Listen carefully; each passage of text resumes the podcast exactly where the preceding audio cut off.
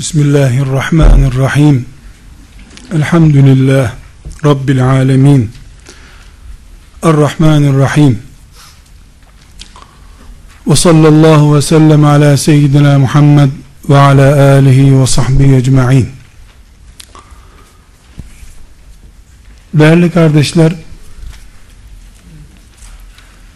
ümmeti Muhammed'in bir siyasi tarihi var. Bir de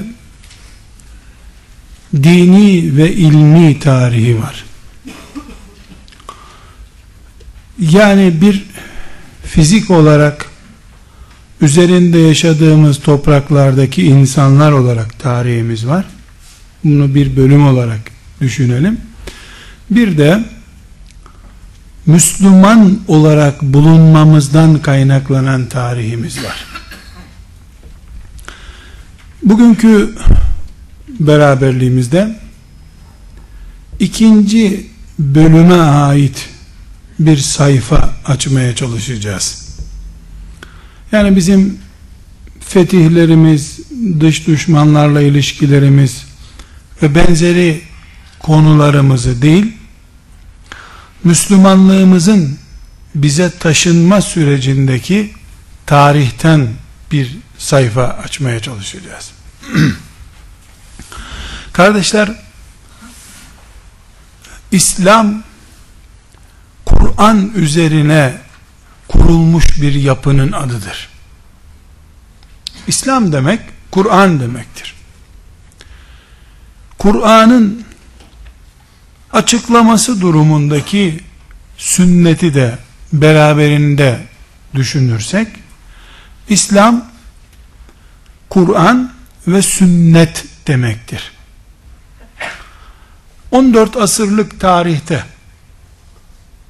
İslam ne durumdadır diye bir tahlil yapacak olsak o yıla ait Kur'an ve hadisin ne durumda olduğunu anlatan bir vesikayı inceleyerek İslam'ın ne durumda olduğunu anlayabiliriz. Filan yılda İslam'ın durumu o yılda Kur'an'ın ne durumda olduğunun üzerinden tahlil edilebilir. Sünnetin ne durumda olduğunun üzerinden tahlil edilebilir. Bir Müslümanın iki Müslümanın iyi veya kötü durumda olmasıyla İslam'ın geneli adına yorum yapmak mümkün değil. Çünkü üç tane Müslüman İslam demek değil ki onların iyiliği veya kötülüğü üzerinden İslam adına bir değerlendirme yapabilesin. İslam Kur'an'ın yaşanan şekli ise Kur'an'a Müslümanlar nasıl bakıyorsa Kur'an o yılda, o ayda, o günde nerede duruyorsa İslam orada duruyor demektir. Resulullah sallallahu aleyhi ve sellem Efendimizin vefatından tarih başlattığımızda Kur'an'ın tarihini, sünnetin tarihini, dolayısıyla akidemizin, dinimizin, imanımızın, ahlakımızın tarihini incelediğimizde çünkü bizim ahlakımız demek Kur'an demek. Bizim ahlakımız demek siyasi kimliğimiz, sosyal yapımız, içtimai ilişkilerimiz hangi ismi koyarsanız koyun Kur'an demektir. Müslümanlar Kur'an'a çok bağlı ama ahlakları bozuk. Böyle bir şey mümkün mü? Çok ahlaklı insanlar fakat Kur'an'la alakaları yok. Hiç mümkün değil. Kur'an varsa ahlak var, ahlak varsa Kur'an var. Müslümanlar 24 saatin büyük bölümünü Kur'an'la geçiriyorlar. Oku oku oku Kur'an eskidi okumaktan sayfaları yırtıldı ama yalan da konuşuyorlar. Bunun biri yoktur muhakkak. Dolayısıyla neden? İslam demek, Kur'an demekse, akide, iman, Kur'an demekse, çok dindar insan fakat Kur'an-ı Kerim'e inanmıyor. Demek kadar gülünç olur. Resulullah sallallahu aleyhi ve sellem Efendimiz'den mesela 20 sene sonra Müslümanların siyasi ve askeri tarihini bir kenara bıraktığımızda akideleri açısından imanları, ahlakları açısından tahlil ettiğimizde Resulullah sallallahu aleyhi ve sellem Efendimizin bıraktığı düzeyin bozulmadan korunmaya devam ettiğini görüyoruz. Neden? 20 sene sonra Resulullah sallallahu aleyhi ve sellem Efendimiz'den 20 sene sonra veya 30 sene sonra yaklaşık bir asır böyle devam etti. Peygamber aleyhisselam efendimizin bıraktığı Kur'an heyecanı aynen devam ediyordu. Efendimiz aleyhisselamdan 30 sene sonra 20 sene sonra herhangi bir Müslüman hem namaz kılıyor hem de valla bana göre bu ayet bu asırda uygulanır durumda değil filan demeye asla cüret edemiyordu. Kim bu adam sorusunun cevabı Kur'an'a bağlılığıyla ölçülerek ortaya konuyordu. Adamlık ölçüsü, insanlık ölçüsü, birisinin kızını isteyebilmekteki referans, bir ticarette ortak olabilme referansı, iyi adam, çok değerli bir adam denmesi, onun Kur'an'la ilişkisiyle ölçülüyordu. Ne kadar Kur'an'a teslim bu adam, o kadar adamdır. Bu kim? Özelliği ne? 10 yaşında Kur'an'la bağlantısı kurulmuş, ezberlenmiş. Ha güzel. 9 yaşındakine göre iyi değil ama 10 yaşında da olsa demek adam olacak bu ileride. Niye? Ölçü Kur'an üzerinden kurulu. Tıpkı şimdi nasıl para üzerinden birbirimizi ölçüyorsak, nasıl şimdi adamlık parayla ölçülüyorsa, verdiği borcu al, zamanında alıyor, borcu tekrar geri, yani hep para üzerinden dönüyor ya bizim iyilik kötü. Hatta hatta aile ilişkimiz, karı koca ilişkimiz bile para üzerinden kuruluyor. Maalesef. Şimdiki bunu Kur'an'a o para kelimesinin yerine Kur'an koyun. Ölçü bu. Münafıkların bile hafız olma ihtiyacı hissettiği bir zamandan söz ediyoruz o zamanı konuşurken. Kafirler bile Kur'an'la ilişki kurmak zorunda kalıyor. Çünkü geçer akçe Kur'an sadece. Elhamdülillah. O derece ki arkadaşlar, yani Kur'an'la alaka o kadar yüksek ki, Kur'an'ın açıklaması durumundaki hadisi şerifler bile yer yer unutulur gibi, yok sayılır gibi olmuş.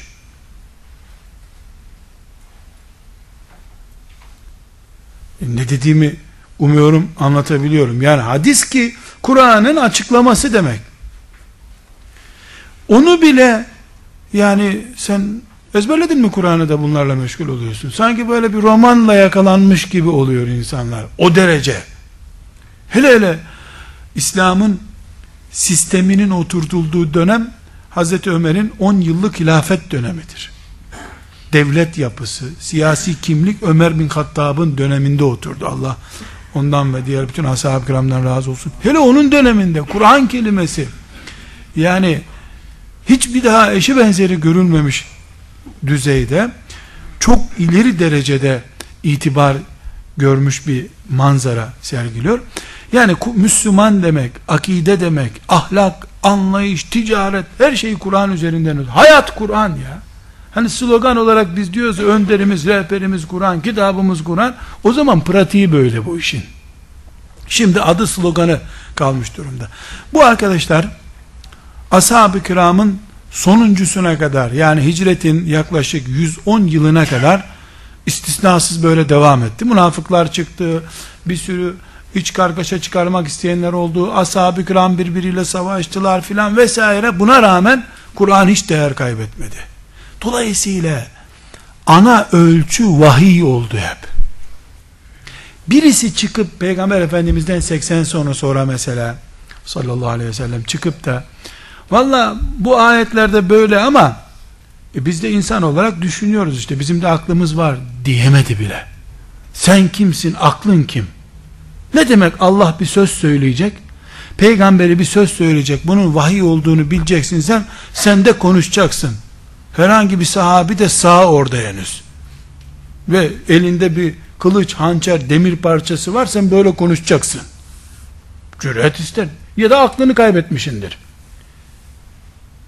Yani değil bir münafığın, değil e, bir zındığın, yani İslam dışından birisinin, ben de böyle söylüyorum demesi.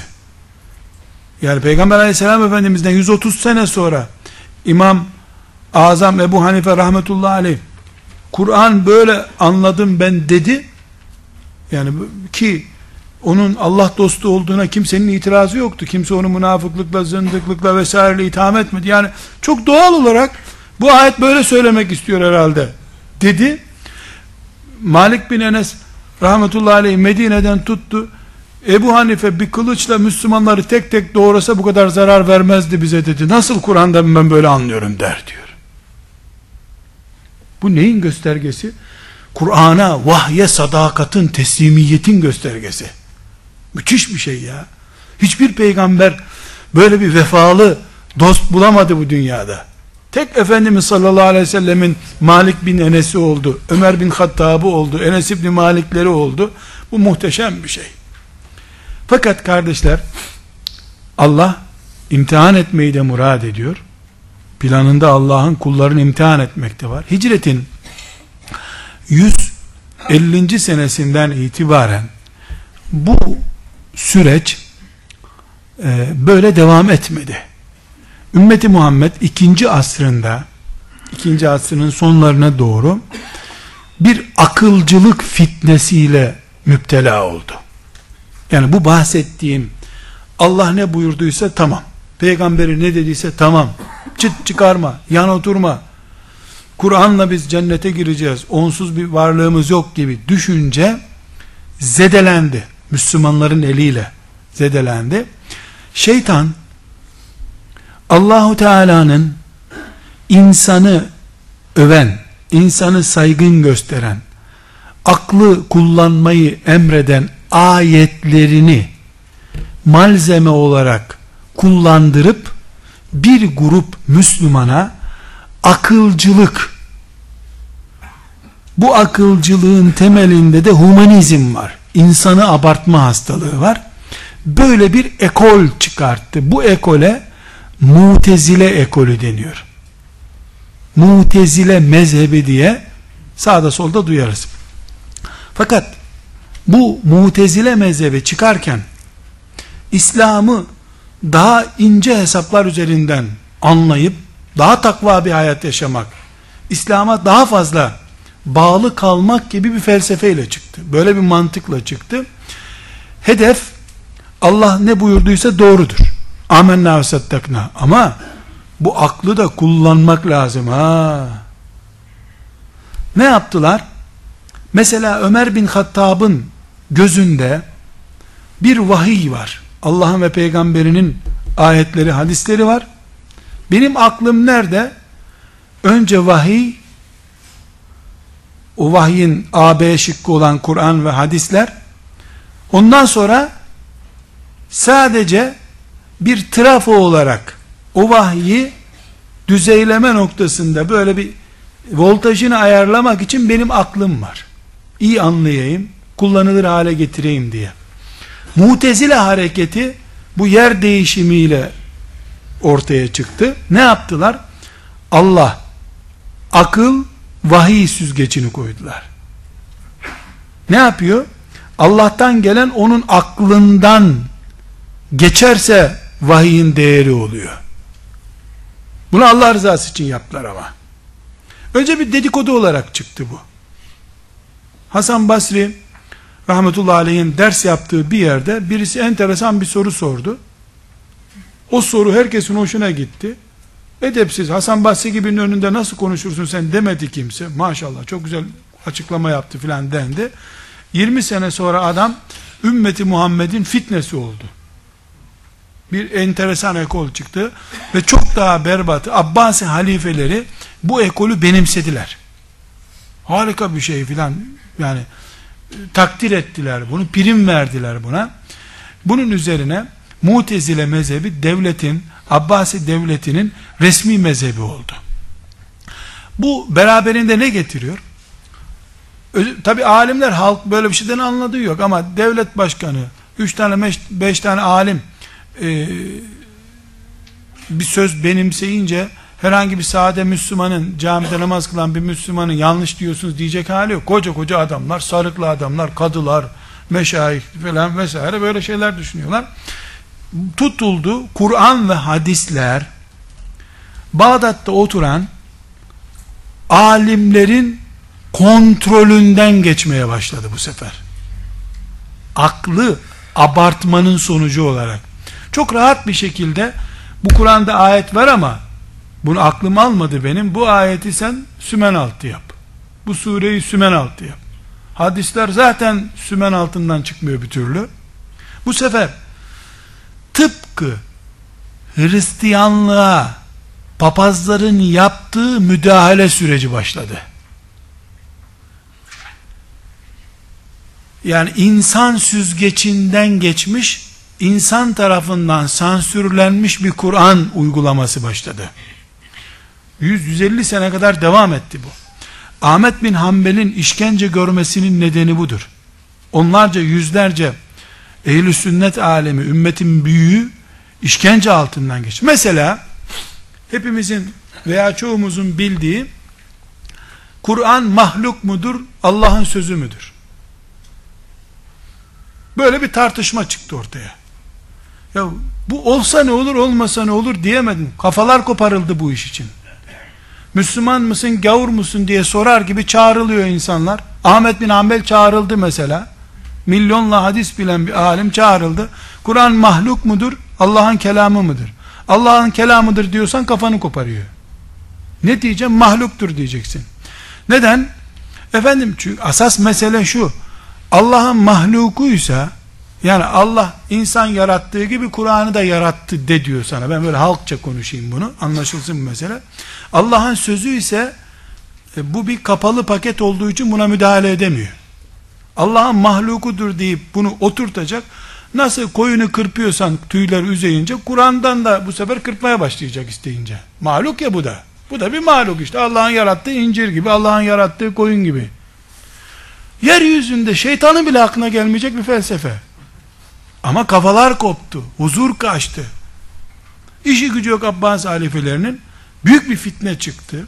Huzur gitti. Camilerde insanlara bu Kur'an'a mahluk diyenlerden değil at dışarı cenazesini kılma böyle müthiş bir terör estirildi ama Allah rızası için hep kötü niyet yok hep zehir iyi kupalarda sunuluyor bu fitne bir 50 sene kadar ümmeti Muhammed'in huzurunu kaçırdı. İbadet zevkini giderdi. Ee, çok çok fazla e, iç dünyaya müdahale edildi. Ee, 200 hicretin 250. yılına doğru artık e, din demek din demek mutezilenin kabullendiği din demek olmaya başladı. Yani neredeyse ashab-ı kiramın inancı gitti gidecek hale geldi.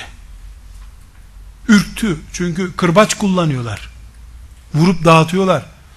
Ciddi bir terör estiriyorlar ve bunu yaparken de Allah adına, peygamber adına yaptıkları için yani dışarıdan gelmiş bir haçlı gibi yapsa çıkacak bir Selahattin kafalarını koparacak. Dış müdahale değil içeriden bir reform olarak bunu yapıyorlar. Ne de, ki yani Mutezile ekolü bütün İslam alemini kuşattı. Başkenti ve devlet adamlarını zaten kontrolüne altına almış bir ekol olduğu için çok çabuk yayıldı. Çabuk taraftar buldu. Ee, kardeşler Allah bu fitneyi e, imtihan malzemesi olarak ümmeti Muhammed'in önüne koymayı murat buyurduğu gibi e, bu fitneyi kökünden kurtaracak bir adam çıkardı. Mutezile'nin en iyi, en meşhur adamlarından Ebul Hasan el-Eş'ari rahmetullahi aleyh Eş'ari mezhebinin kurucusu olan e, 40 yıldan fazla bir zaman Eş'ari mezhebinin önde gelen baş danışmanlarından birisi olduğu halde bir gün e, evinde tefekkür halindeyken oturdu e, yaptığı şeyin yanlış olduğunu düşündü. Allah Teala kalbine ilham verdi, tuttu. Eş'ari mezhebi olarak daha sonra bilinen yani mutezilenin aklı vahiy ile eşit hale getiren hatta aklı süzgeç haline getiren, sigorta haline getiren, vahyin sigortası, akıldan geçmeyen, aklın kabul etmediğini e, vahiy olarak reddediyor. Bu, bu anlayışı çürüten, çöp, tarihin çöp kutusuna atan müthiş bir çalışma yaptı.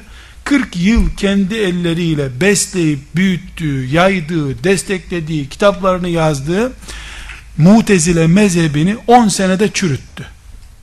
Böyle tarihe geçti. Şu anda e, itikat konularında ümmeti Muhammed'in yüzde seksenine yakınının inandığı, benimsediği ekol mezhep eşarilik mezhep. Yani itikatta mezhep eşarilik, maturidilik denir. Maturidilik daha sonraki çok e, eşariliğin yanında biraz daha geriden gelen yani ittibası yaygınlığı bakımından daha geriden gelen çünkü diğer üç mezhep Maliki, Hanbeli ve Şafii mezhebinin bağlarının e, tamamı Eşari mezhebindendir. İmam Ebul Hasan el-Eşari'nin mezhebindendir. Sadece Hanefi mezhebinin büyük bölümü e, yani Hanefi mezhebinin içinde de tamamı değil e, Maturidi mezhebindedir. Zaten Maturidilik Eşarilik arasındaki fark yani böyle çıplak gözle görülecek kadar değildir. Onun için akidede mezhep deyince eşarilik denir, maturidilik de onun yani böyle çok püf noktalarında böyle şey, mesela az okumuş bir insanın anlamayacağı konularda farklılıklar var.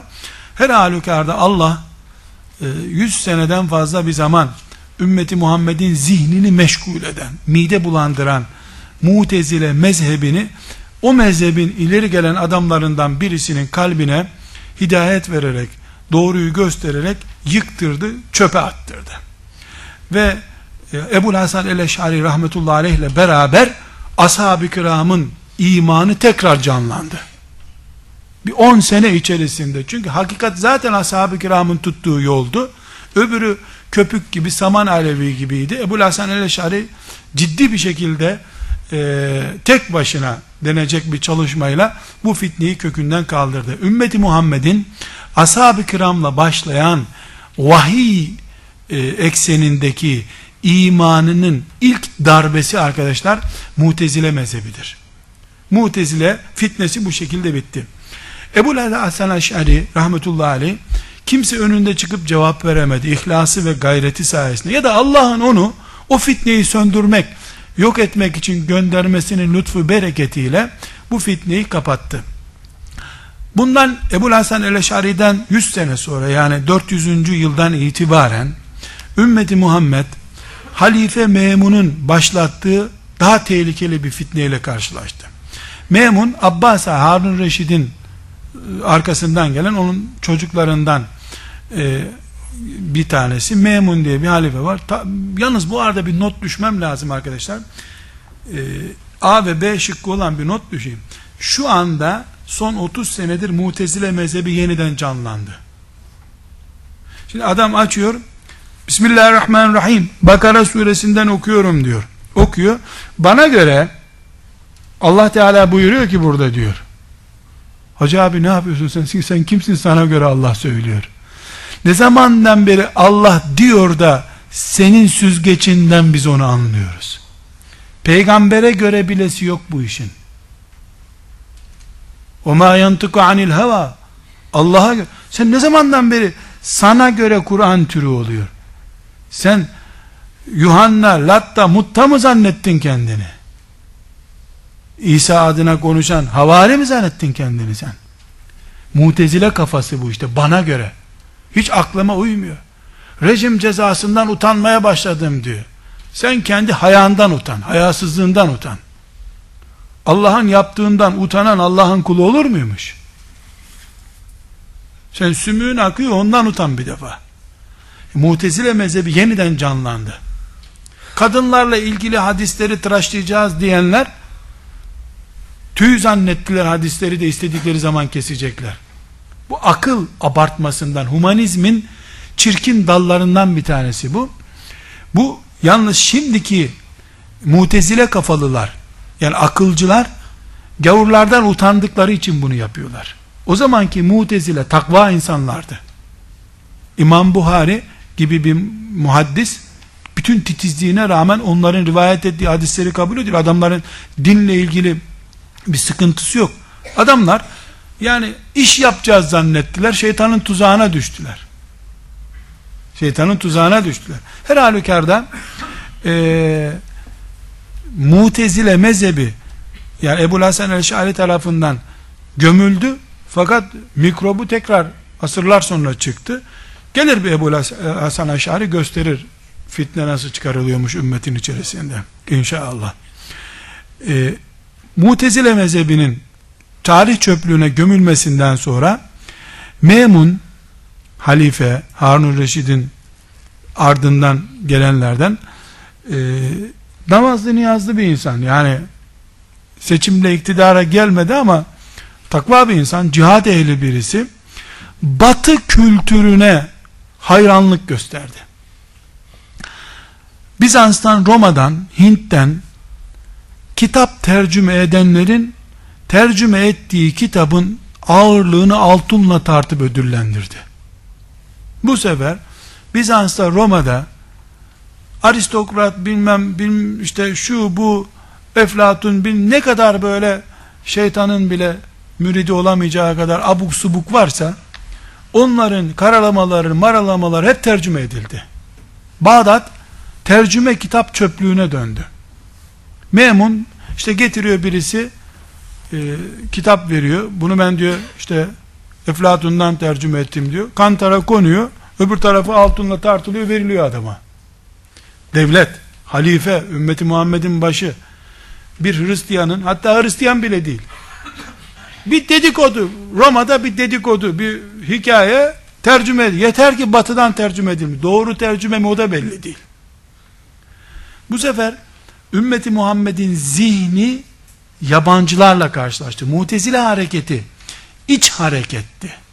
İçeriden çıkmış ayrık otuydu. Bu dışarıdan gelmiş çekirge sürüsü gibi tarlamıza girdi. Ekinimizi dışarıdan işgal etmeye kalktı. Felsefe ve batı kültürü, mantık, felsefe, onlara ait düşünceler, Hristiyanların, bilhassa Hristiyanların düşünceleri ilk önce bu bir kültür hareketi olarak algılandı. Kimse buna tepki göstermedi. 50-60 sene sonra o kitapları okuyanlardan Farabiler, İbn Sina'lar yetişti. İbn Sina o kültürlerin ürünüdür.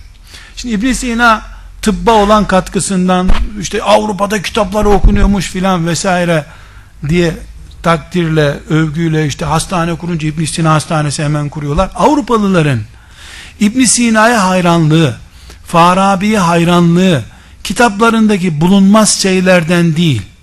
İbn Sina, Farabi, Roma ve Bizans kitaplarını okuyup onları biraz daha yararlı hale getirdiği için değerli Avrupalıların gözünde. Yani yumurtanın aslı bizden kuluçkadaki tavuk olarak onu görüyorlar. İbn Sina yani tıp dalında bir şeyler yaptı ama nübüvvet gitse de zararı yok. Peygamberin gelmesine de gerek yoktu. Biz hakikati bulurduk da türü sözler söyleyen bir adam. Yani felsefe batı tıp bilimi olarak gelmedi. Yani mesela çok rahatlıkla Bağdat gibi bir yerde Ahmet bin Hanbellerin, İmam Şafilerin yetiştiği, Ebu Hanifelerin yetiştiği bir yerde Allah dünyayı yaratmış olamaz. Dünya vardı eskiden. Allah bunu sonradan oturdu üstüne böyle gibi haşa. Meşhur kitaplardaki evrenin kıdemi veya sonradan yaratılması gibi. Biz neye inanıyoruz? Hiçbir şey yoktu. Allah yarattı diyoruz. Bağdat'ta oturuyor Farabi veya işte İbn Sina'lar vardı bu dünya diyor. Nasıl oldu? Ateş çok hızlı döndü, soğudu o arada, kabuğu oldu, kabuğu toprak oldu. Hikaye işte, okul kitaplarındaki hikayeler. Biz neye inanıyoruz? Neye inandırdı bizi Allah? Ol dedim de oldu her şey diye. O olu siliyor. Niye? Aristo'nun, Eflatun'un, Kant'ın kitaplarında böyle bir şey yok diyor. E, Kur'an'da var. E bu akla daha uygun diyor.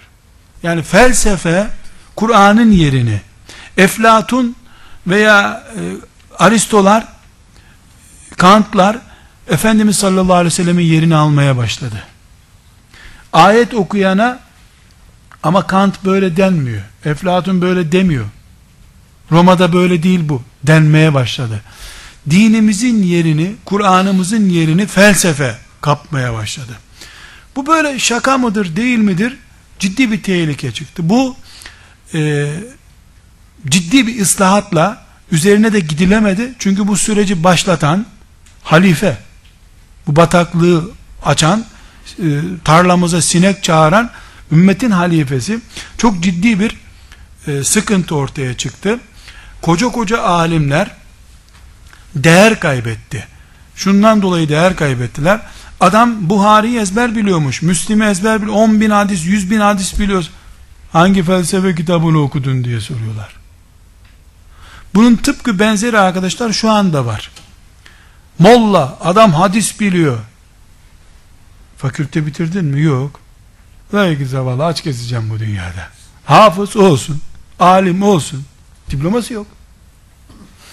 Bu yani aslında tarihte eski bir şey yok, yeni bir şey yok. Hep aynı dolap dönüp duruyor biliyor musunuz? Şimdi aynı şeyle tekrar karşılaştık. Şimdi adı felsefe değil diploma oldu. Hatta hatta o hale geldi ki bizdeki diploma bile değersiz illa Bulgaristan'dan öteye bir yere gidip alacaksın geleceksin diplomanı. Buradaki bile değersiz hale geldi. Bu kadar bir kör taklit süreci başladı. Şimdi bu büyük alimler var. Fakat kimse sözünü takmıyor. Böyle bir felsefenin fırtınası esti. Bu fırtına batınilik diye bir sıkıntı doğurdu. Batınilik yani felsefe neyi açtı? Konuşma hakkını Kur'an'dan olmayan, hadisten olmayan, Malik bin Enes'e ait olmayan şeyleri de felsefenin şu bu kuralına benzetip konuşma hakkı çıkardı ya bir defa. Ben de böyle düşünüyorum dedi ya birisi ve edepsiz sen nasıl camimizde insan sözü konuşursun ayetlerin yanında hadislerin yanında denmedi bir kere. O kapı bir kere açıldı. Batınilik diye bir ekol çıktı. Batınilik çok önemli arkadaşlar Şiilerin arasında e, Şiiliğin bütününü itham etmemek için gulat şia diyelim yani aşırı şianın içerisinde Kur'an'daki emirlerin ve yasakların iki uygulaması bulunduğunu, iki anlamı bulunduğunu söyleyen bir ekol çıktı. Mesela Allah ne buyuruyor? Namaz kılın diyor. Namaz bir böyle eğilip kalkmak bir de mesela liderin emrine itaat et demektir. Ulan Kur'an'da böyle bir şey yok. Batini manası bunun batini. Sen anlamazsın. Sen nereden anladın? Gizli bir lider söyledi bana. Kimsenin gizli liderin? Cafer-i Sadık filanca. Onlar nereye? Direkt Allah'a bağlı. Ama peygamber peygamberi geçmiş durumda onlar. Şimdi bakın ben söylüyorum gülüyorsunuz. Bağdat'ta binlerce müderrisin, mollanın, alimin bulunduğu yerde adam bunu anlattı ciddi ciddi. Önce sapık lan çarpılır yarın filan dediler. Senin çarpmadığını Allah çarpmıyor. Sen sabaha kadar açık oturumlarda peygamberin hadisine nasıl hakaret edildiğini seyredersen Allah onun kafasına taş atmaz gökten. Sana azap eder. Çünkü Allah'ın askeri sendin. Sen dini ima edecektin. Sadece Yahudi'ye karşı savaşmayı cihat zannediyordun. İçerideki fitneye karşı da dinini korumalıydın. Ashab-ı kirama hakaret edilirken neredeydin sen? Anlamadın mı? Ömer sallandığı zaman din sallanır. Bu hadis zayıf, bu şişman hadis denirken yarın Kur'an'a hakaret edeceğini niye anlamadın sen? Nerede basiretin senin? Nitekim onlar bu şekilde e, ümmeti Muhammed'in en mu mübarek, en kutsal değerleriyle oynarken e, yarın öbür gün ciddi alınacaklarını hiç kimse hayal etmedi. Yani çarpılacak gidecek sabah kadar. Ne biçim söz söylüyor lan? Oruç ne demektir biliyor musunuz bu adamların anlayışında? Diyor ki orucun zahiri manası yani dışarıdan anlı sabahleyin başlarsın akşama kadar aç kalırsın. Bu aptalların ibadeti diyor. E peki orucun anlamı ne? Teşkilat sırrı saklayacaksın diyor. Kim de batinilik diye bir örgüt kurmuşlar. Bu sırrı yaymayacaksın. Oruç budur diyor. Reyyan kapısından girecek olanlar bunlar cennete diyor. Teşkilatın sırrını yaydın orucun bozuldu. Böyle bir enteresan bir sistem. Buna batınilik yani Dinin bir açık manası var, bir de gizli manası var. Bu bile hala silinmiş değildir. Adam Şeyh Efendi Şeyh Efendi ula sizin Şeyh Efendi bu karılarla tokalaştı. Batini yönü var sen anlamazsın. Ula Allah yasak ediyor. Sana yasak ediyor. Sen sen daha üç günlük Müslümanla. Buna yok o yasaklar. Nerede? Bu çünkü zahir, sen zahirle uğraşıyorsun. Batınla uğraşan bilir bunu. İmam Rabbani dersinde hatırlıyorsunuz. Bu tip çıkışlara ne fırtınalar koparıyordu. Ne demek la batini? Kur'an'dan ne anlaşılıyorsa Müslümanlık odur. Maalesef e, ciddi bir şekilde ümmeti Muhammed'in bağrından böyle bir fitne çıktı. Batınilik önce üç tane serseri ya bunları tükürüğe boğarız düşünüldü. Sonra ciddi bir güç oldular. Siyasi güç oldular. Bayağı bir e, taraftar buldular. Büyük komplolarla e, siyasi kadrolarda alimler arasında cinayetlere neden oldular. Nizamın mülkü bunlar öldürdü mesela. Geliyorlar sarayda halifenin korumalarını arasında halifeyi öldürüp gidiyorlar. Çünkü adamlar yani hak, adalet böyle bir anlayışlar yok. Batinilik iki yönden fırtına estirdi. Birincisi devlet adamlarını yani o zamanki devlet adamlarını ve başta halifeyi e, ciddi bir şekilde öldürme tehdidiyle ölüm korkusu saldılar. İkincisi de cevap verilemez hale geldiler. Çünkü İmam Buhari bile mezarından çıkıp bunlara cevap verse diploması yok. Felsefe bilmiyor diye kimse takmıyor onu. Müslümanlar hem batinilerden korkuyorlar. Bu dinimizi çökertecek bunlar diyorlar. Hem de kendi alimlerine sahip çıkmıyorlar işin enteresanlığı. Var, büyük alimler var. Kelam ilminin alimleri var. Fakat cevap veremiyorlar. Büyük bir kaos yaşandı. Hicri 4. asırla 5. asrın ortak sorunu batınilik ve felsefe sorunudur. Ama dediğim gibi bu bir siyasi sorun değil. Akide sorunu. İlk Ömer bin Hattab'ın, Ebu Bekir'in, Osman'ın, Ali'nin o sadakati, vahye teslimiyeti kaybolmaya başlamış. Din değer kaybediyor, onun yerine felsefe değer kazanıyor. En mukaddes, en mahrem kavramlarımız, mesela zina nedir diye soruyorsun. Ya bu eski Müslümanlar haram cinsel ilişki diyorlar. Asas manası o değil. Asas manası ne? Teşkilatın parasını kaçırmaktır diyor. Böyle uyduruk eftem yani ben bunu kitabi olarak söylemiyorum. Ne kadar sapık, ne kadar iğrenç. Üç tane akıllı insanın yanında tiyatro bile oynasam bundan gülünç olur. Fakat adamlar bunu iki asırdan fazla bir zaman tutturdular. Farklı ekolleri ayırdılar. Mesela tuttular Hacer-ül Esved'i kaçırdılar. Boş taş bununla ne uğraşıyorsunuz diye kaçırdılar bunu. Kabe'yi değersiz hale getirdiler. Kabe'nin etrafında tavafın ne anlamı var diyor. Liderin etrafında hizmet edeceksin. Tavaf bu demektir diyor. Çünkü gizli bir örgütü var. Sonra Müslümanlardan sızıntı olmasın yani e, teşkilat mantıkları anlaşılmasın diye İhvan-ı Safa diye bir başka örgüt kurdular. İhvan-ı Safa bunların kalem tutan bölümü. Müthiş bir e, serserilik çıktı ortaya. E, can tehlikesi ve akideyi sarsma tehlikesiyle İslam ümmetini salladılar. Müslümanların sorunu onların kalemini kullanan adam bulamadı Müslümanlar. Bu dönemde arkadaşlar hicretin 450. senesinde Muhammed bin Muhammed Tusi diye bir çocuk dünyaya geldi. Bu bizim Gazali diye bildiğimiz meşhur alimdir. Babası fakir bir e, Gazali çıkrıkla yün çeviren adam demek.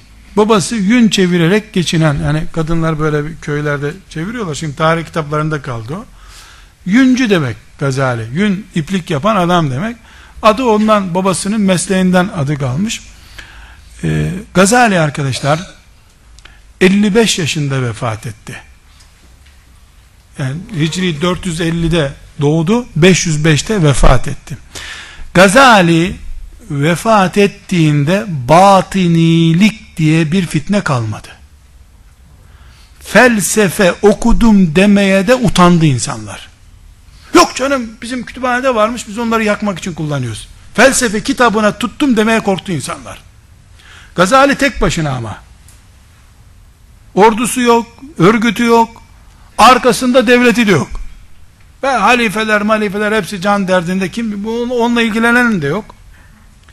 Sadece kendisi Ebul Hasan el-Eş'ari'nin talebesinin talebesi aslında. O ekol gene Ebul Hasan el-Eş'ari'den geliyor. Çünkü mezhebi eşarilik mezhebi.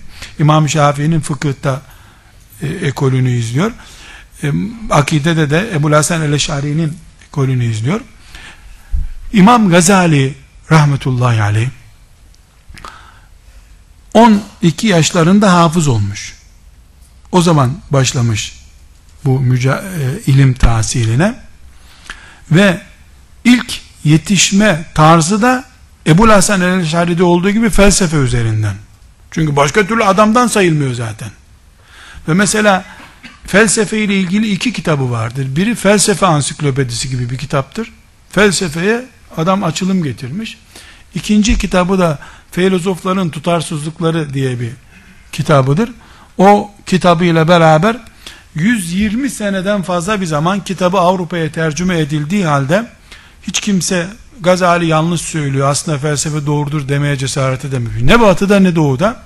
İlk İmam Gazali'ye cevap cevap vermeye cüret eden Endülüslü İbn Rüşd'tür. İbn Rüşd'tür. İbn Rüşd de batılıların enstitüler kurup övdüğü bir adamdır. Çok değerli bir alim kabul eder. İki türlü İbn Rüşd var. Bir dedesi var bir de kendisi var. İbn Rüşd e, yani Endülüs kökenli e, tutmuş Gazali'nin filozofların tutarsızlıkları kitabına filozofların tutarsızlıklarının tutarsızlıkları diye cevap vermiş. Yani Gazali'yi çökertmeye çalışmış, gülünç hale düşmüş. Ama batılıların yani felsefenin babası durumundakilerin bile cevap veremediği bir güçle İmam Gazali felsefeyi çökertmiş. Dolayısıyla arkadaşlar nasıl Selahaddin Eyyubi ümmeti Muhammed'in topraklarını Haçlılardan ve Moğollardan silip ümmetin şerefini yeniden ayağa kaldırdıysa Allah rahmet eylesin. İmam Gazali de Allah'ın takdiriyle ve lütfuyla şüphesiz seçmesiyle Allah'ın ikramıyla Resulullah sallallahu aleyhi ve sellemin kurduğu vahiy düzeninin, vahiy çarklarının kaybolup yerine batılıların Hristiyanlığı gibi bir İslamiyet'in gelmesini önleyen adam oldu. Adam oldu. Yani vaktimiz çok sınırlı olduğu için kendi şahsi hayatı ile ilgili ayrıntılara girmeyeceğim. Bunu nasıl yaptığı vesaire. Tabi böyle bir gece karar verip kararnameyle değiştirdiği bir olay değil. Kafa yoran bir insan. Gazali arkadaşlar e, hepimizin bilmesi gereken bir olay. Her şeyden önce işi vakti çok vaktinden çok olanlardan birisi Gazali. Dikkat edin.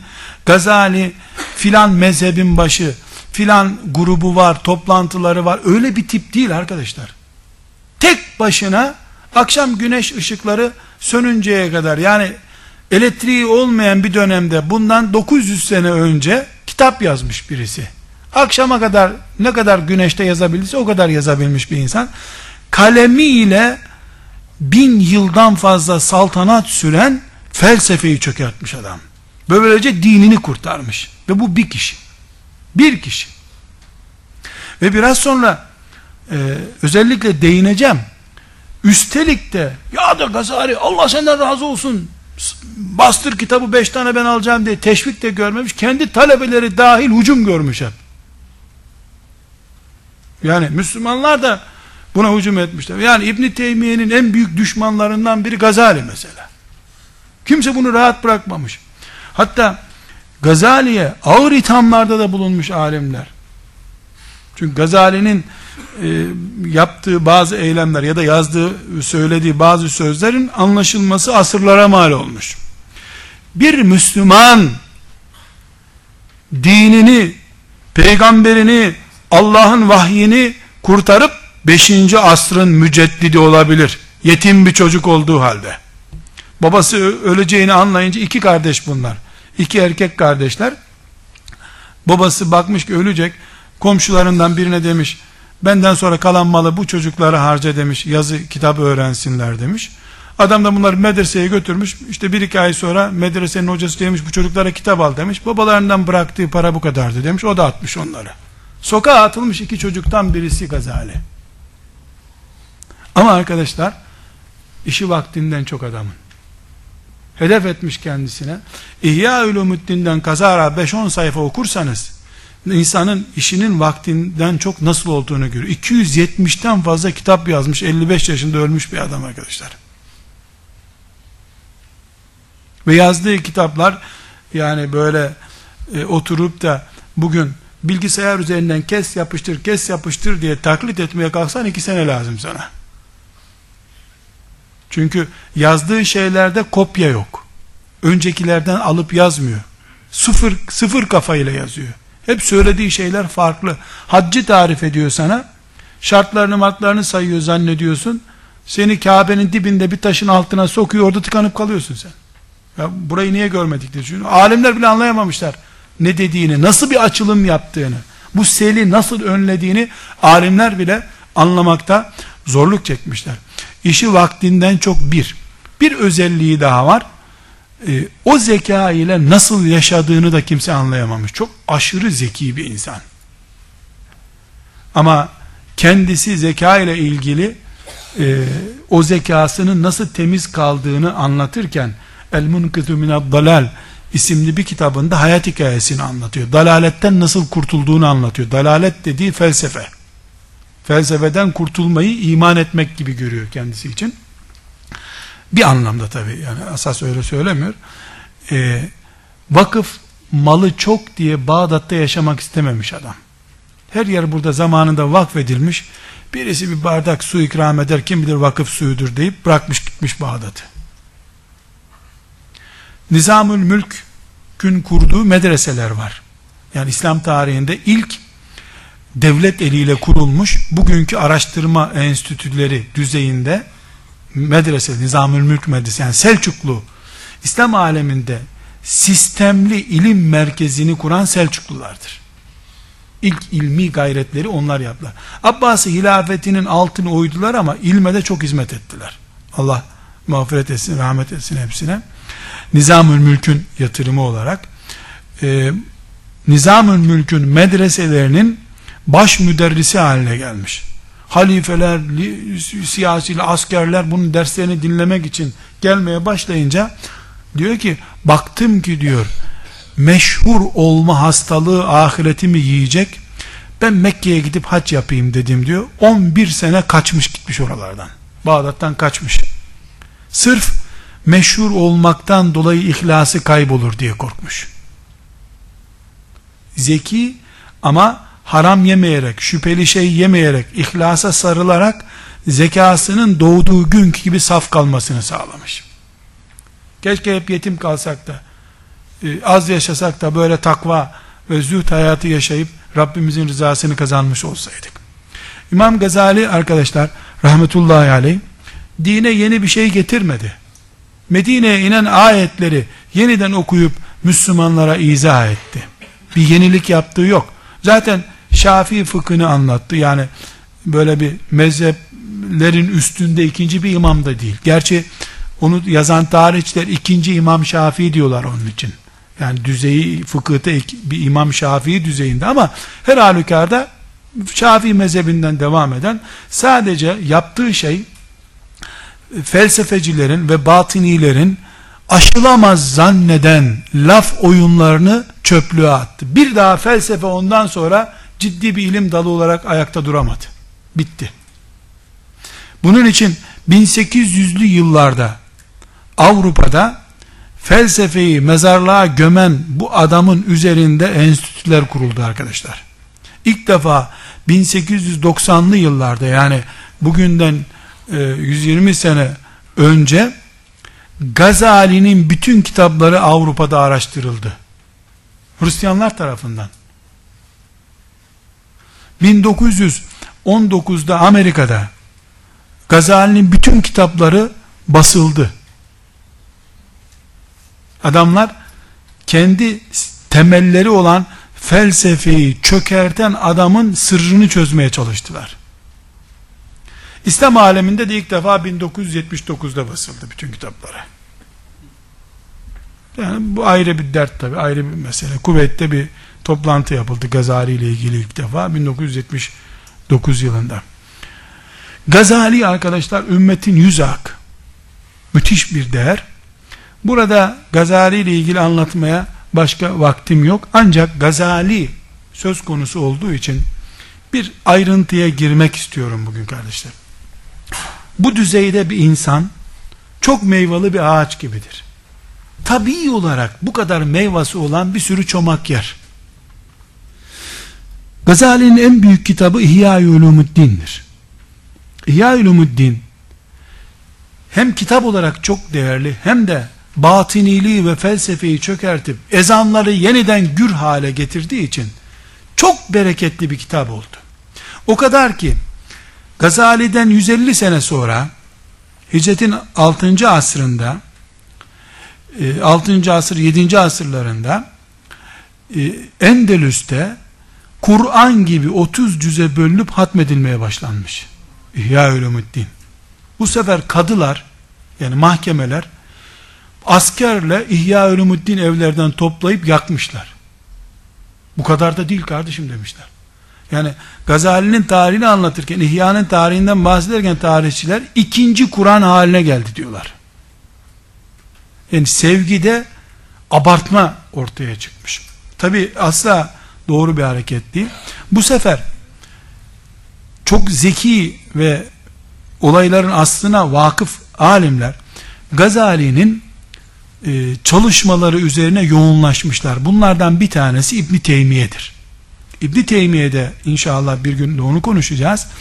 E, Gazali'den aşağı kalır bir tip değil. Ve çok zeki. Fakat yetişme ekolü farklı. Gazali felsefeden yetişmiş bir çocuktur. Kelam alimlerinin e, talebesidir. Dolayısıyla Gazali yani felsefe mantıklı bir tip olduğu için e, yed, kitaplarında, konuşmalarında, çıkışlarında nispeten felsefenin ağırlığı vardır. Hatta e, en büyük talebesi olan İbnül Arabi, meşhur İbn Arabi değil. Bir de müfessir olan İbnül Arabi vardır. O İbn Arabi Endülüslü olan e, bu İbnül Arabi dediğim müfessir olan diyor ki hocam diyor onun talebesi Gazali'nin talebesi hocam felsefecileri yuttu tövbe edip kusmak istedi bir daha da kusamadı onları diyor en son kitabında bile felsefenin izleri var yani onları batırdı ama hani doktor hastayla uğraşırken e, keneye meneye tedavi ederken o da yakalanıyor aslında. Gazali öyle görüyorlar. Nitekim son iki ayında ömrünün son iki ayında bütün kitaplarını atıp Bukhari ve Müslim'i getirin demiş. Bukhari ve Müslim okuyarak ölmüş. Ömrü olsaydı hadis ilmiyle meşgul olacaktı diyorlar. Hadis ilminde çok zayıf. İbn Teymiye ise İbn Teymiye ise 5-6 yaşında hafız olmuş. 10 yaşında on binlerce hadis ezberlemiş. Hadis ve yani vahiy kültürünün ağırlık olduğu bir ekolden yetiştiği için İbn Teymiye'ye göre bakıldığında, onun süzgecinden bakıldığında Gazali'nin kafasının koparılması lazım. Ona göre bazı hataları var. Gerçi ondan iki asır sonra gelmiş bir alim İbn Teymiye. Ee, İbn Teymiye'nin dışında da mesela e, Gazali Şafii'dir. Şafii mezhebinden de Gazali'nin bazı sözlerini tenkit edenler var. Bazı sözlerinin anlaşılmadığını görüyoruz. Burada toparlayıp gelmek istediğim nokta arkadaşlar, günün birinde Gazali'ye sataşan, Gazali şöyle yapmış diyen ve bunu İbn Teymiye mal eden bir sözle, bir sataşmayla karşılaşabiliriz. Tavrımız ne olmalı bizim? Harika demeliyiz. Neden? Eğer Gazali Cebrail aleyhisselamın gelip gittiği masum bir peygamber olsaydı edepsiz sen nasıl karşı çıkıyorsun buna derdik. Gazali'ye Cebrail hiç gelmedi. Azrail geldi o da götürdü onu zaten. Cebrail hiç gelmedi. Dolayısıyla Gazali masum değil. Benim dinime yaptığı hizmetten dolayı onu bağrıma basar, başıma tac ederim. Hürmetle, saygıyla anarım. Çıkar başka birisi de onun kusurunu bulursa, Bunu nefsi için mi yapıyor ona bakarım. Hayır. O da Allah'ın dinine hizmet için yapıyorsa bana ne lan vurun birbirinizi derim. Ben ikinizden de istifade ediyorum nasıl olsa. Siz birbirinizi yemişsiniz. Bana ne? Tam argoca böyle yaparım. Ben ikisinin de balını alırım. Keyfime bakarım. Allah nasıl olsa ikisini de mahkeme edecek. Ama ben dinime hizmet istiyorum. Dinimi daha iyi anlamak istiyorum. Mesela bana İhya dini okuyalım mı diye soruyorlar. Günde bir buçuk sayfa yemeklerden sonra diyorum. Aç karnına dokunur çünkü. Yani bir ilaç çok faydalı diye bir kutuyu birden yutarsan ahirete gidersin faydayı görürsün nasıl oluyor orada. İmam Gazali'nin Nedvi, Ebul Hasan en-Nedvi rahmetullahi aleyh İmam Gazali'nin hayranlarındandır. Yani 5. asrın müceddidi olarak görüyor. Dine en büyük hizmeti yapan 5-10 insandan birisi olarak görüyor ashab-ı kiramın dışında. Ee, İhya Ulumuddin herkes okumasın diyor. Öyle okunacak bir kitap değil. Çünkü iki asra yakın bir zaman İslamiyet'i çökertmek için kurulmuş bir felsefenin reddedilmesi için yazılmış bir savaş kitabıdır bu. Sen bir tankı evine getirip çoluk çocuk oynayabilir misin? Tanktan oyuncak olur mu kardeşim? Ne yapıyorsun ya? Tüfekten oyuncak olur mu? Askerin tüfeğini alıp evde getirip oynarsan saat başı bir çocuk vurursun. Yani İhya Ulumuddin camide vaaz edilecek bir kitap değil. Ama Allah Gazali'nin ihlası yüzünden onun kitabına bir bereket vermiş kardeşim bin defa basıldı desem daha fazla basılmıştır. Cebinde beş kuruş olmayanlar aç kalıp o kitabı satın alırlar. Hala öyle. İhya Ulumuddin'i basan, Türkçesini basan servet kurdu bu ülkede. Bir cami yoktur ki orada bir İhya Ulumuddin olmasın. İmamsan alman zorundasın, müezzinsen, namaz kılıyorsan herkese satılacak, herkesin okuyacağı bereketli bir kitap gerçekten. Ama yemeklerden sonra bir sayfa, bir buçuk sayfa okunur. Yemeklerden sonra dediğim ne? Öncesinde daha böyle sana göre bir kitap okumuş olacaksın. Ya da bir, mesela İhya Ulumuddin, e, ortalama 2000 sayfalık kalın bir kitaptır. 4 cilt olarak İslam aleminde basıldı ilk defa. Yani yaygın baskısı 4 cilttir. 14 ciltlik şerhi vardır. Ve e, Gazali ömrünün felsefede yani felsefenin kendisini cehenneme götüreceğine dair endişe belirince kafasında tasavvufa meyletmiş. İhya Ulumuddin'i yazması tasavvuf dönemine rastlar. Tasavvufun da elekleyebileceği kadar inceleme imkanını bir türlü bulamadı. Dolayısıyla tasavvuftaki sırlar, yani erbabının anladığı sırlar, İhya Ulumuddin'de ağır bir şekilde var. Tarikat şeyhlerinin bile anlamadığı cümleler var İhya Ulumuddin'de. Belli başlı yine felsefeden kaynaklanmış, mantık ilminden kaynaklanmış incelikler var. Dolayısıyla e, İhya Ulumuddin e, halk açısından kapalı bir kitaptır. Şifa niyetiyle evde durur. Durduğu yere bereket gelir. Ona bir diyeceğim yok. Artı hadis ilmi açısından Gazali'nin bilgisi zayıf yetişme tarzı bakımından yani mevzu hadisler, uydurma hadisler de var kitapta. Bunları eleyebilecek birisinin denetiminde yararlı. Yani doktor kontrolünde kullanılabilir. Sen kendi kendine çok kutusu güzel diye kullanırsan en azından egzama yapar. Elinde kaşıntılar çıkarır. Dilinde kaşıntı çıkarır, eğri büğrü konuşmaya başlarsın. Batıni diye seni vururlar bu sefer.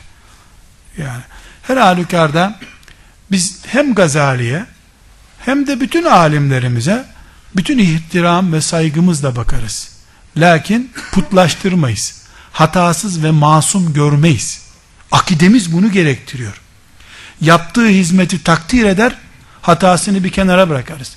İmam Gazali'nin en büyük tenkit edeni ya da halk deyimiyle en büyük düşmanı İbni Teymiye'dir.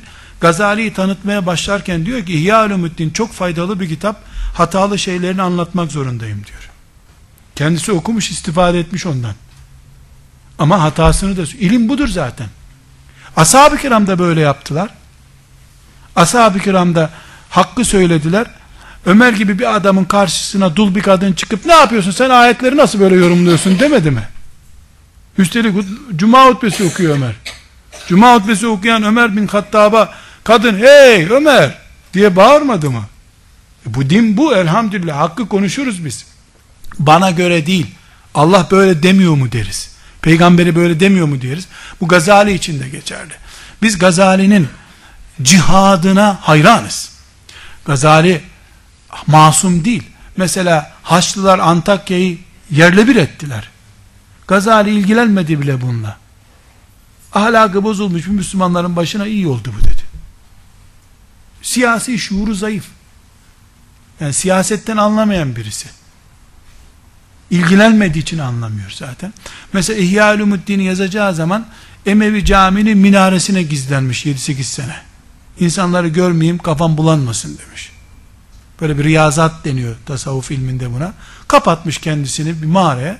Mağarada gizli kalmış. Yani insanoğluyla e, ilişkisini kesmiş. Bir anlamda İhya Ulumuddin'i yazması yani o dönemden sonra İhya Ulumuddin'i yazması hiç e, kendinden 10 sene önce gördüğü topluma ait kafasındaki yorumlardan oluşuyor. Dinimize yaptığı hizmetten dolayı kıyamete kadar bütün müminler olarak minnettarız. Allah ona rahmet eylesin. Hürmet ve saygıyla anıyoruz. O kısacık hayatta 55 senenin bir kısmı çocukluk, bir kısmı e, onun da yetiştiği gençlik yıllar. Gerçi 30 yaşında Nizamül Mülk'ün medreselerinde e, baş müderris olmuş. Bu o tarihte o, onun zamanına kadar en erken müderris olan 50 yaşında olmuş. Yani erken yaşta meyve vermeye başlamış. Ama her halükarda biz Gazali'yi ümmetin büyüklerinden birisi olarak görür, imreniriz. İsteyene Allah yapacağı çok iş veriyor demek. İmkan veriyor. Bunu bundan anlarız. İki, Gazali'yi putlaştırmayız. Gazali'ye sövenlerin de çok iş yaptıklarını zannetmeyiz. Gazali'ye sövmek ibadet değil. Gazali'nin döneminin bir benzeri şimdi yaşanıyor. Batiniliğin bin bir çeşidi çıktı. Felsefe aldı götürdü, laiklik felsefeye rahmet okuttu. Sustursana. Gazali'nin 900 sene önce yazdığı kitapları tenkit ediyorsun. Sustursana laikleri. Ha? Hadis yok, rejim yok, şu yok, bu yok diyorlar. Cevap versene. Öldü gittik. Cevap tabi zindan ve mahkeme kapıda görünüyor. Konuşmak zor. Gazali'nin mahkemesi yok nasıl olsa. Gazali'nin insan haklarına gidecek hali yok ama Allah'ı var. O Allah'ı var. Ahkemul hakimin bir Allah'ı var onun. Yani Gazali ile uğraşmak ibadet değil. İbn Teymiye niye uğraştı? İbnül Arabi niye uğraştı? Uğraşmadılar ki. Bunu yanlış söylüyor. Doğrusu budur dediler. Hakkıydı. Onu söylemeseler de öyle. Belki biz bugün Gazali'ye tapar hale gelecektik. Gazali'yi helak edecektik bu arada. Olan Gazali olacaktı zaten. Her alim için geçerli bu. Bütün alimler için geçerli. Hiçbir alimin masum, hatasız, ebedi doğru söylemesi mümkün değildir. Velev ki İmam Malik olsun, velev ki İmam Şafii olsun, velev ki Ebu Hanife olsun, ama çoluk çocuğun bu yanlış dedi diyeceği kadar da basit de değil bu iş. Herkes haddini bilmeli, herkes edebini bilmeli. Bu insanın 55 yaşına gelinceye kadar kurduğu servet üzerinden e, insanlar alim oldular arkadaşlar. Ben belki 50 tane arkadaşım var. Mekke'de bulunduğum yıllarda Gazali'de ahlak sistemi diye doktora yapmış adam. İhya Ulumuddin'den 20 sayfayı seçiyor doktor oluyor. Öbürü Gazali'nin zekat anlayışı, Gazali'nin hac anlayışı. Gazali'nin kitabına tuttum diyorsun doktora yapıyorlar sen doktor oluyorsun. Türkiye'de bile e, yani isim vermemiz Türkiye'de doğru olmaz. Bir sürü profesör insan tanıyorum. İhya-i Ulumuddin'e göre çocuk eğitimi diyor. 6 ay sonra doktor unvanı oluyor adam. Yani İhya-i Ulumuddin'i önüne koyuyorsun. Çocuk kelimesi hele şimdi hepten kolay. Programda var zaten. Çünkü Batılıların hazırladığı İhya Ulumuddin sitesi var internette arkadaşlar. Böyle enteresan bir şey. Orada yazıyorsun çocuk eğitimi diye. Çocuk eğitimi diye sana 50-60 tane Gazali'nin makalesini veriyor. Onları güzel başlıklandırıyorsun, götürüyorsun. Zaten senin danışman, profesörün hayatta öyle bir şey gördü yok maşallah diyor. Al sana doktor. 3 ay sonra da yardımcı doçent olarak üniversiteye giriyorsun. Alim. Yani Gazali sayesinde binlerce de profesörümüz oldu elhamdülillah. Hala ürün veriyor. Hala ürün veriyor. Herhangi bir konuda Gazali bir kitap yazdıysa o farklı bir şey zaten. Tekrar yapmamış için.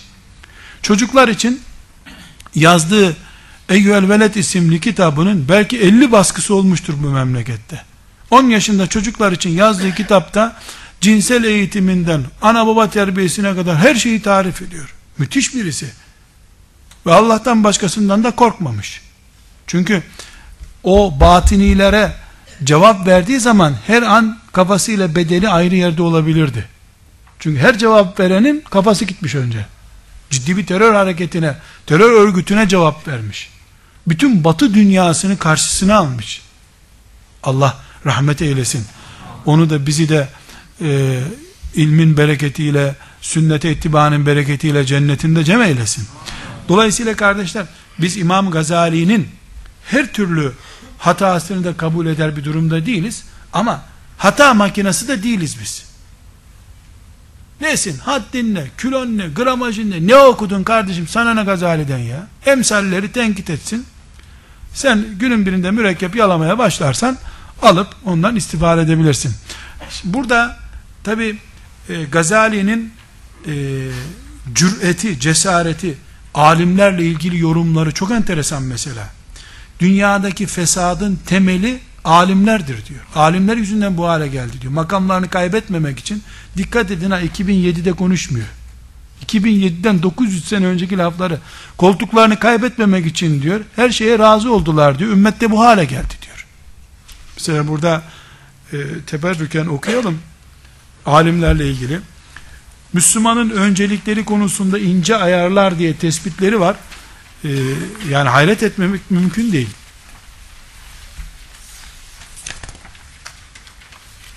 Mesela hızlı bir şekilde okuyayım.